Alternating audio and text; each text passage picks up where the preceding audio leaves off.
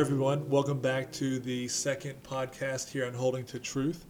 In today's segment, we'd like to talk about a topic that's been written uh, in two posts here, uh, which is related to pray reading the Word of God. So we'd like to take a little bit of time to get into this topic, uh, to talk about where it's found in the Word, and then to spend a little more time to talk about uh, how we can practice and enter into this experience. So, Tom, to get us started, uh, what can you tell us, uh, or how can you define this term, pray reading? What does this mean? Well, Joe, pray reading the Word really is a very uh, simple expression. It's just a, uh, a, hyphenated word that just puts prayer and the Word together. Um, you know, when we pray read the Word, we turn God's words into our prayer to Him. So uh, we can just simply say that pray reading is to take the Word of God by means of all prayer. Uh, okay, so you mentioned uh, to pray read is to take the Word of God by means of all prayer. Uh, and that actually gets us into the next question. So, what is what is a key verse in the New Testament related to pray reading the Word? One of the most direct passages that I can think of is Ephesians 6, 17, and 18. Of course, most people, when they think of that, they think of the uh, uh, an exhortation related to spiritual warfare. Uh, in that passage, it talks about putting on the armor of God or taking up the armor. But in that last uh, little section there, it applies it, and it applies it by prayer. And so in that verse, it talks about receiving the helmet of salvation and the sword of the Spirit. And that Spirit is the Word of God that we take by means of all prayer. And so you, if you see Ephesians 6, 17 and 18, 17 refers to the matter of the Word. Uh, and 18 shows us how to take it by means of all prayer, praying it every time in spirit. So these verses in Ephesians, they show us uh, that one way to take the word is to take it by means of all prayer and petition. That's right. So really, this is kind of a basis for this term pray reading, which is to pray over the word of God and to take the word by means of all prayer and petition. Uh, right. So this is this is uh, one place where we find this this this uh, term in the New Testament. What are some other verses throughout the Bible that kind of help to explain this matter of prayer reading? Well, the, the thought of taking the Word of God uh, in the way of prayer reading really comes to this, this thought that God's Word is firstly uh, nourishment, a spiritual nourishment. So if you look at the Old Testament, you find um, people like Jeremiah the prophet. In Jeremiah 15, 16, he said, Your words were found, and I ate them. And your word became to me the gladness and joy of my heart. So he took the Word of God as food. Uh, the Lord Jesus in Matthew 4, he, uh, even in, in quoting to the Word of God to Satan to defeat Satan, he says, Man, referring to him, uh, Jesus himself standing as a man, says, Man shall not live on bread alone, but on every word that proceeds out through the mouth of God. So, the, just the view that God's Word has a primary function of being nourishment indicates that uh, it requires more than just a mental understanding of the scriptures. That is, we have to receive it into us. And the, the, the way we do this is by prayer. To take the word, because when we pray, we don't just use our mind, we use our spirit. And this is a real key uh, when it comes to receiving the word of God as spiritual nourishment. This point is really helpful related to this matter of pray reading the word uh, right. because you know uh, when you see that the primary function or a primary function of the Bible is to be food to us. Right. And we see this in verses like Matthew 4 4 that says, mm-hmm. Man shall not live on bread alone, but shall uh, live on every word that proceeds out of the mouth of God. Mm-hmm. So we have this verse here in Matthew 4 4, which, which shows us that actually God's words are food to us. Mm-hmm. And then Jeremiah 15 16 says, Your words were found, and I ate them and your words became to me the joy and rejoicing of my heart. Um, mm-hmm. Um, it's helpful for us in our experience because I think a lot of a lot of people, and it's easy to have this this kind of thought that, you know, you come to the Bible for some kind of instruction, uh, you come to the Bible in a way to study the Word, uh, you know, to kind of consider the Word, which is good, and there's a time for that. There's a time right. to you know really uh, study the Word in that way. But as you mentioned, a primary function of the Bible is to be food to us and to nourish us and supply us for our Christian life. That's right. And so if we see this, we can realize that actually, uh, you know, one of the main things we need to do when we come to the Bible is to pray over the Word and to receive um, nourishment from the Word. Yeah. So these, these verses are very helpful. Um, okay, so now based on this, uh, so we've talked about kind of where we find this in the Bible. We talk about how a primary function of the Word is for us to be nourished, to supply us for our Christian life. Um, but if for someone who hasn't heard about this this term or this topic before, how can they practice it? How can they start to experience it on their own? I, I th- I'm glad you came to this point because it, without some practical help to uh, some tools, you might say, uh, it'd be real difficult to really get into the, um, the enjoyment of the Word of God for nourishment. And I would say there's, you know, an, I'd say in all these cases, we really need to uh, open our mouth, not just uh, exercise our mind. And one of the simplest things that I do is when I begin to open the Word of God, I begin to call on the name of the Lord Jesus.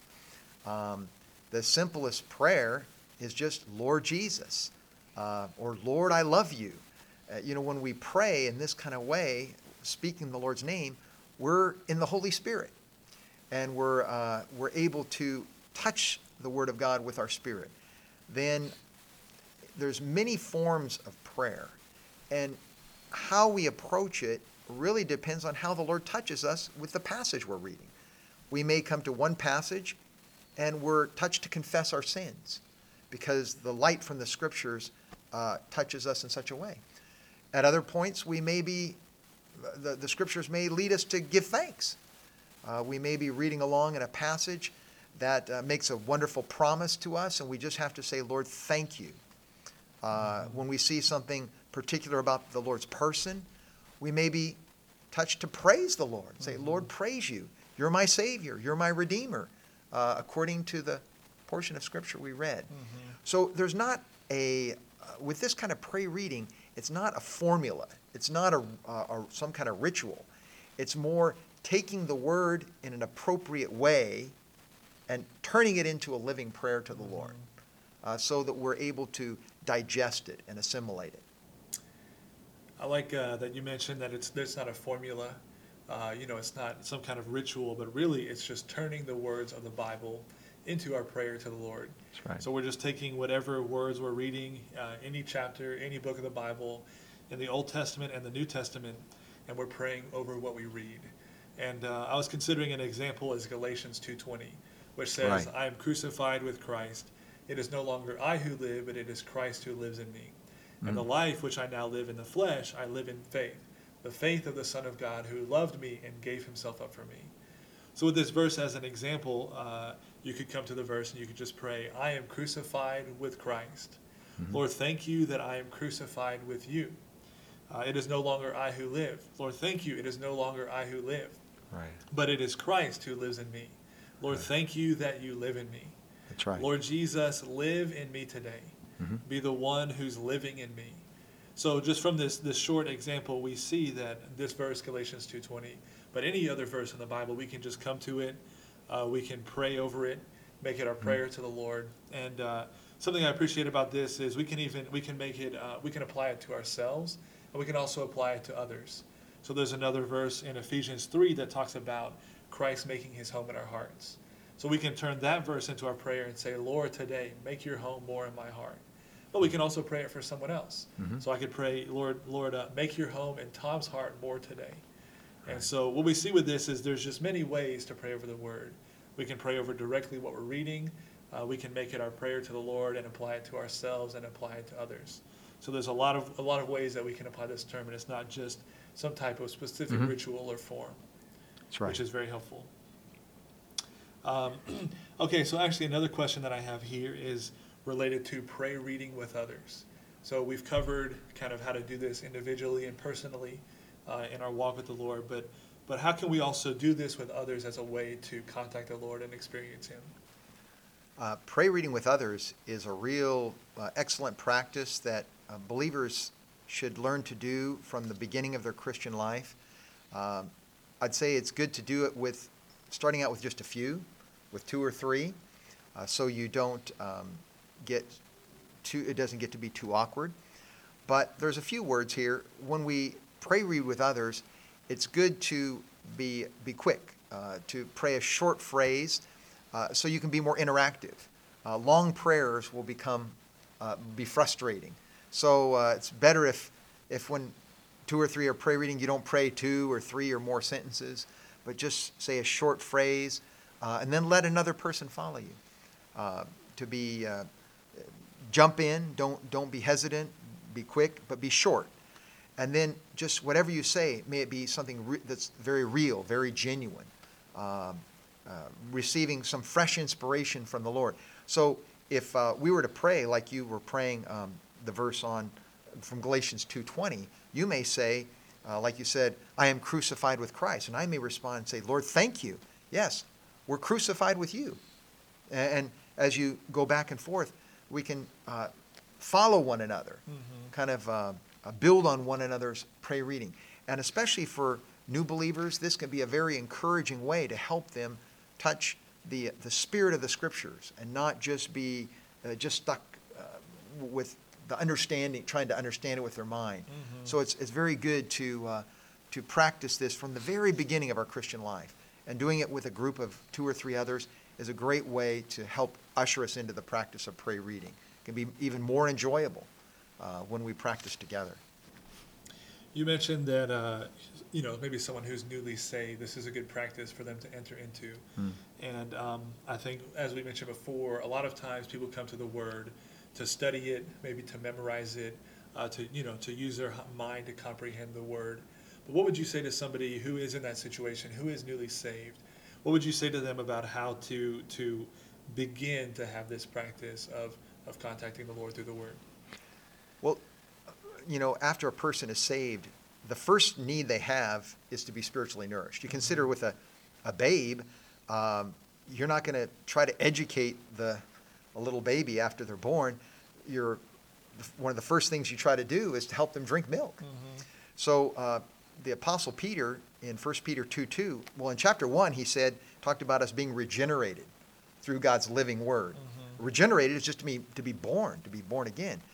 But then in the, the beginning of the very next chapter, he says, as newborn babes, long for the guileless milk of the word, that by it you may grow.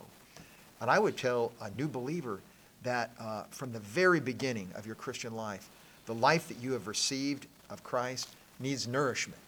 Uh, any life does. So uh, it's good from the very first day to begin to s- consider the Bible is, uh, is spiritual food. And it's, at the same time, it's the best prayer book. And uh, a young believer may think, I don't have that much Bible knowledge. Well, I would say begin to take a book, uh, you know, probably a book in the New Testament that's not so, uh, so complicated, and just begin to take two or three verses. Uh, the Gospel of John is a good one. Uh, you mentioned like uh, Galatians or one of these books, Ephesians. And just, even if you don't understand it completely, just take two or three verses and read them with a, in a prayerful way to the Lord.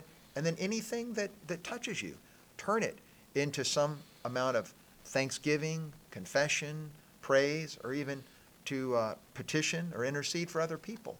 And do your best to follow the feeling you have from the Lord as you approach the Word. There's no, uh, no formula for this. Again, it's just our contact with the Lord uh, by prayer over His Word. And uh, I'd say just begin to practice from the very beginning of your Christian life. And I believe even if you feel like you're not doing it that effectively, you'll really be benefited just by touching the Word. Yeah, uh, this point is really helpful, uh, especially for someone who's newly saved. Right. Uh, as you mentioned, you know, a babe, the first thing they need is to be fed, Mhm. not to be taught, not to be trained, but really is just to take in the milk. Right. By taking in the milk, they grow. Right. The same is true in the Christian life, which is what First Peter chapter two says. Yeah. Uh, the verses there they talk about as a newborn babe longs for the guileless milk of the word. Hmm. You know, uh, so we want to be these ones who are newborn babes who are longing for Right. the guileless milk, which means we're taking it in, we're being fed, and we're even growing by taking in the word. That's And. I mean, this is a helpful point for anyone who's newly saved, and it's also a good point for anyone, anyone you know who's been saved for any period of time, to realize, like we mentioned at the beginning of the podcast today, that the primary function of the Word is to nourish us, to strengthen us and to supply us for our Christian life. And one way, a great way to receive the supply from the Word is to pray over whatever we're reading, to make the Word our prayer to the Lord, uh, and to you know to apply it to ourselves and apply it to others. So, for anybody who would like to know more about this, there's a booklet avail- available from Bibles for America, a series of booklets called The Basic Elements of the Christian Life. And one of the chapters in those series of booklets is on pray reading the Word. So, anybody who would like to learn more about this can order that series of booklets from Bibles for America by going to BiblesForAmerica.org. Tom, thank you for taking the time with us in this podcast today. And thank you all for listening uh, to this podcast. We look forward to more uh, topics in the future.